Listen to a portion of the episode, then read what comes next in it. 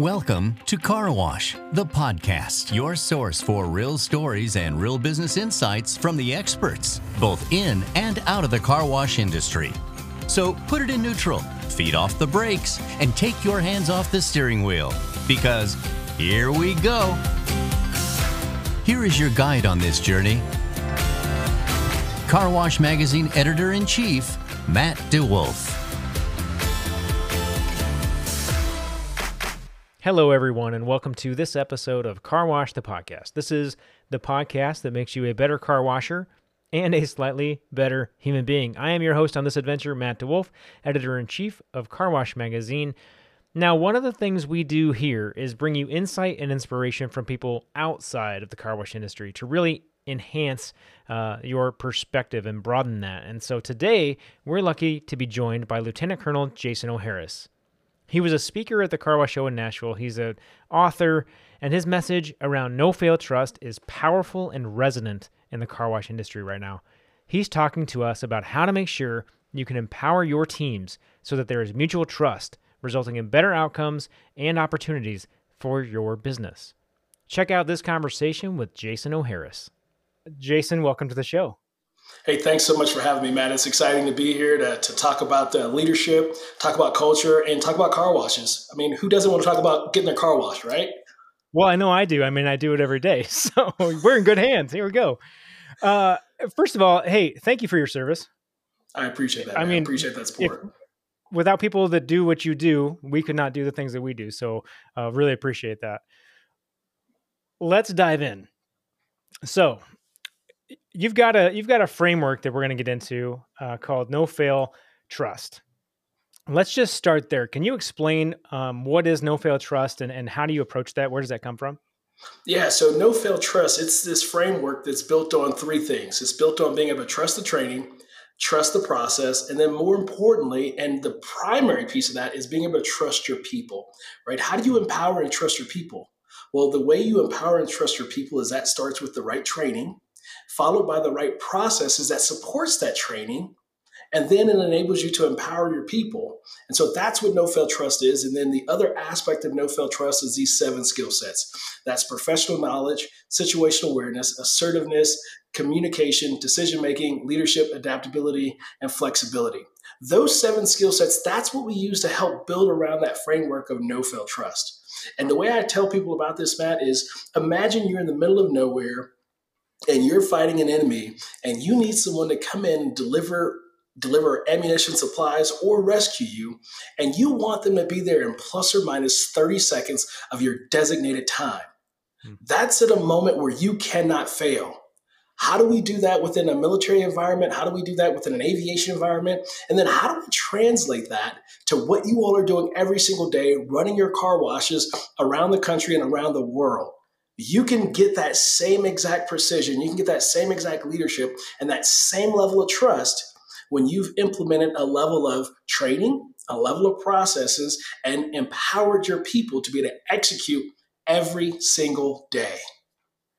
You know, what's fascinating is um, as, as you look around the car wash industry, you see Uh, a lot of people come into this industry with a military background, and it makes sense because it's a very operational, um, repeated process, kind of an kind of a structure. Um, talk to me a little bit about this no-fail um, trust framework in terms of where did it come from? Because I think it, I think what people are going to hear is that it's pretty similar to uh, the car wash environment, at least in terms of um, the ages of the people that it really applies to. Yeah, excellent question, Matt. And, and a quick side note, it's it's very interesting, right? As a reservist, um, I, I work with a, a bunch of folks, young and older folks, or young and more mature folks. And this past weekend, I was I was at my reserve unit, and as I was there, I was talking to different people and having lunch with a bunch of the folks that are in my squadron. And one of the young men that's in my squadron, we got to talking. I says, well, what do you do? Um, you know, he's a part-time reservist like myself. And I said, well, what do you do in your full-time capacity?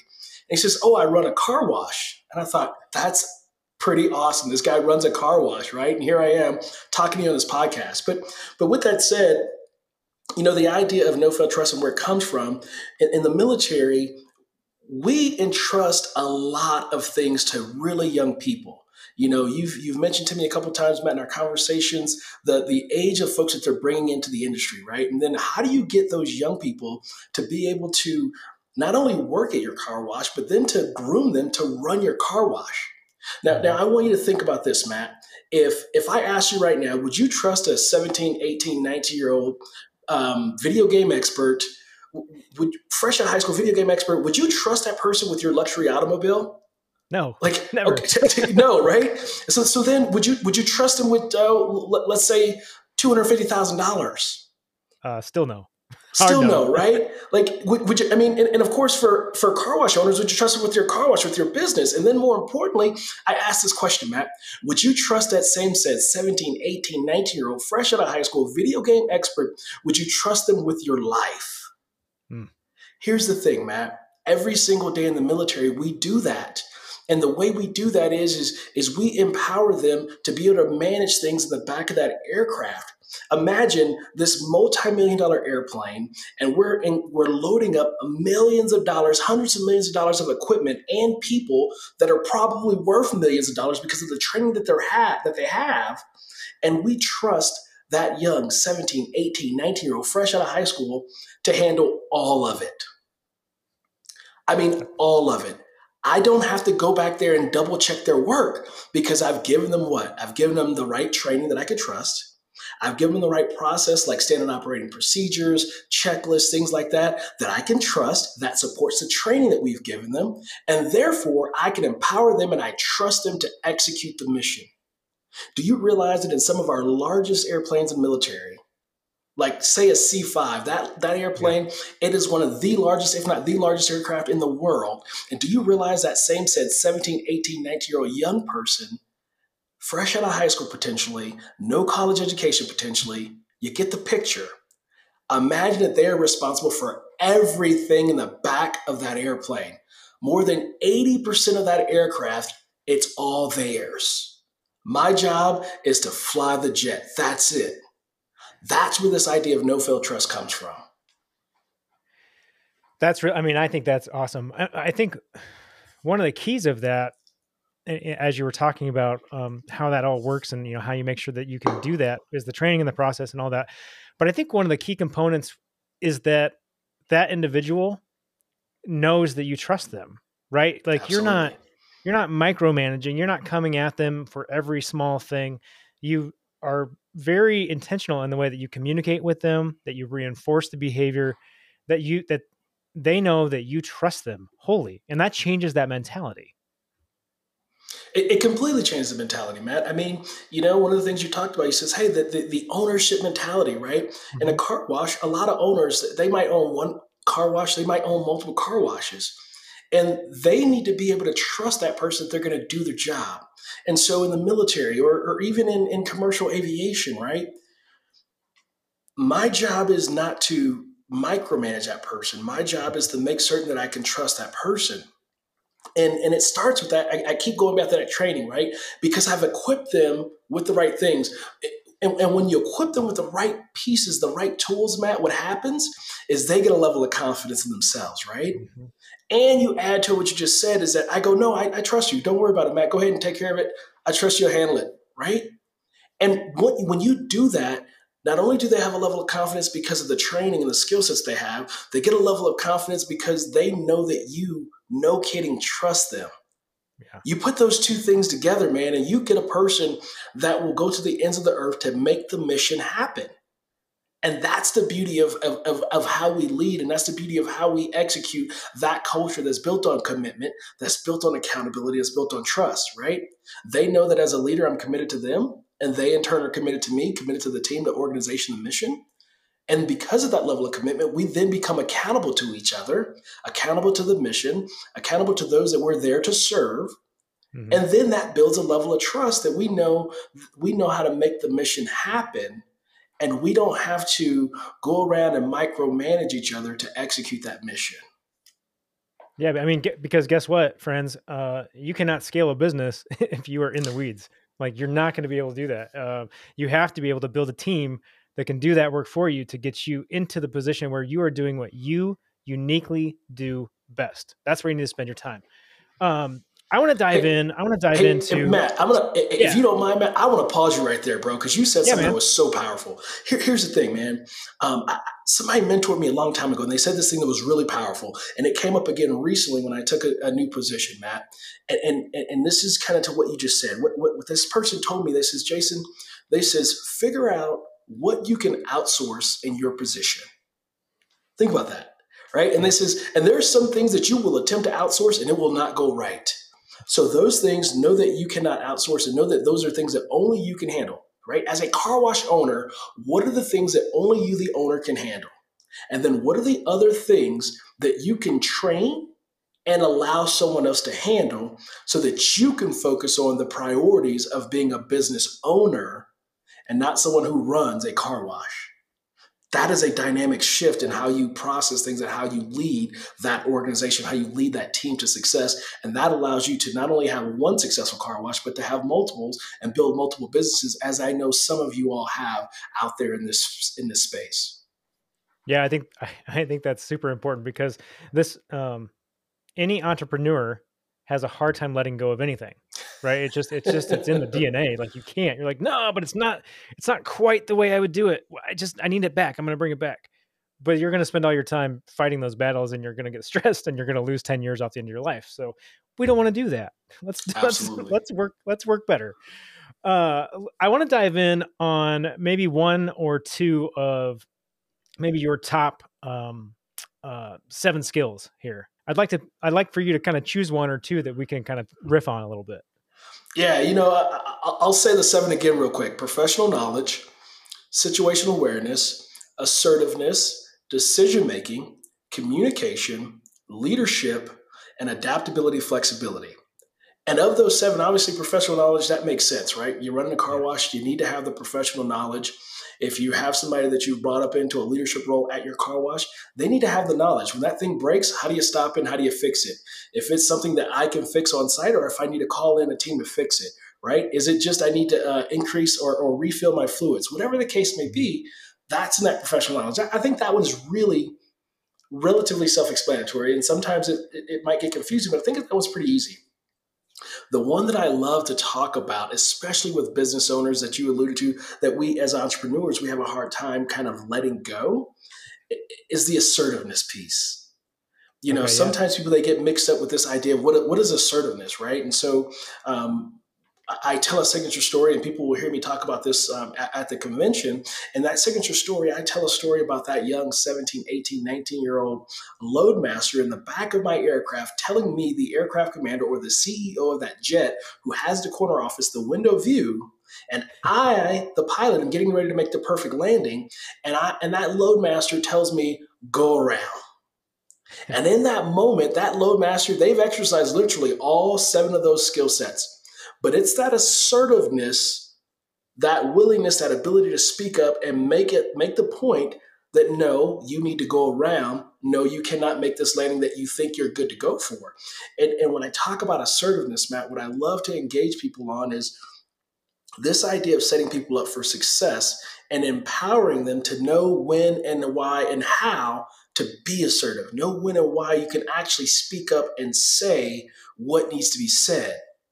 And as a as a leader, it is also in our job description that's unwritten that we need to be willing, prepared to listen, knowing that when that person speaks up and they are assertive, there's a reason that they are telling us to go around. There's a reason why, and that is because they can likely see something that we cannot see. And so without a person being assertive, right? Imagine if you're a car wash owner, and imagine you got that person that's running your car wash. It might be that young, that young boom operator that I talked about that, that I work with that runs a car wash out in Wichita, Kansas. It might be that young person. It might be some person who spent twenty, thirty years in the military and they're running your car wash. Whoever that person is, they're running your car wash, and they see the things on a daily basis that you don't see necessarily as an owner, because you may or may not be there twenty-four seven. You might not be on that front line. Do you want that person to be timid, or do you want that person to have the ability to be assertive based on the right training, based on the right process, and based on having been empowered based on those other seven skill sets or six skill sets? Do you want them to be timid and not really say anything, or do you want them to have the ability to be assertive, not disrespectful, right. Not demeaning, not egotistical, but assertive, to assert themselves at the right time, the right place, for the right reason. So that's what I love about that particular skill set, because oftentimes we miss how do we set people up to empower them to actually speak up at the right time. Yeah, I love I love all of that, and especially the differentiation between uh, being assertive and being aggressive, right? They're they're different things, and there's a way that you need to approach that. And so, I think when you um, can create a culture and an environment based on this trust concept that we've been talking about, people do feel comfortable speaking their mind, and they feel like when they do that, they're going to be respected. They're respectful of you because you have two-way trust. And that's, yeah. that's the key to that thing. Um, creating that culture where people feel safe speaking up, they feel like they're going to be heard. And, and you as a business owner know that, yeah, some of my best ideas are not my own ideas. They come from my team. Absolutely. When, when you, when you do that, like I said, what I say often, Matt, is that people, they want to be heard, they want to be understood, and they want to be acknowledged. That's the baseline. Yeah. And when you're leading a team, you have to create that psychological safety to enable people to be willing to speak up. And then you as the leader have to be willing to hear them, understand them, and acknowledge them. And then you also have to be willing and prepared to take action on what they are telling you. So, yeah, absolutely. I mean, okay. So you do this a lot. You you've seen you've seen some things, right? You've you've seen a lot of environments, a lot of different organizations. Yes, we need to build this thing. What are maybe like one or two things that you think are easy wins for a business owner to start doing today that like can can kind of shift the shift their idea of how they create culture pretty quickly? Excellent question, man. I think an easy kill is we'll start with that hearing, understanding, and acknowledging people. Yeah. That starts like, because people need to know that you're connected and that you care about them, right? And so as an owner, what I'm not, t- I'm going to start with what I'm not telling you. What I'm not telling you is to try to be best friends with people, because that's not what, as a business owner, that's not our job. As a leader, that's not our job. That's not our role. But what I am encouraging you to do is to connect with people, find out who they are, right? You've got likely one, maybe two people that actually run the operation side of your car wash. Learn who they are, learn a little bit about them, and connect with them on a one-to-one direct level. Mm-hmm. That way it enable, that gives you that space to hear them, understand them, and acknowledge them. And when you do that, you also begin to provide that space to create psychological safety. When you do that, now they feel like they, that, that in and of itself is empowering. If you just start with that, then people will start being feeling that they will start to feel like, you know what? Not only do I belong here, but I'm going to take on an ownership mentality. Yep. Because I know the owner cares what I have to say. That alone will change the dynamic. That alone will encourage somebody to say, you know what? I'm going to throw down the gauntlet on my level of commitment because I recognize that this owner is committed to me. Therefore, I'm going to amp up my level of commitment. I'm going to amp up my level of accountability. And then we begin to what? We begin to change that culture. We begin to build trust. So I would say just start there. Like literally that it's, it seems so simple, but yet think about it. Not a lot of people do that, Matt. Not a lot of people who are running organizations actually spend time talking to the people who actually operate the organization. And I think yeah. if you start there, then that's a huge step towards building and changing that culture for the good. Well, and I think one like, now we're going to get into tactics here real briefly. One super easy thing that you can do, I think, as a business owner is have set up, it, the frequency doesn't matter. Set up something, set up a monthly, set up a quarterly, whatever it is, set up time to meet with some of these people that you're talking about, right? Like the people that you want to get to know, that you want to understand, and have a conversation with them that has nothing to do with the job. Right. Exactly. Just just talk to them like, hey, what are you working on? What's going on in your at home? You know, tell me a little bit more about what you're interested in. Because then that leads to all kinds of great things. Like you might learn that that individual is uh, burning the midnight oil, so to speak, right? They're, they're working at the car wash and they're studying for their um, their degree. They're trying to get through that. And then they've got some other things going on. And that helps you understand how they're showing up in, in the workplace every single day, because guess what? Absolutely. Home doesn't stay at home. You bring that stuff to work. You cannot help it. So the more yeah. we know, the better we can be.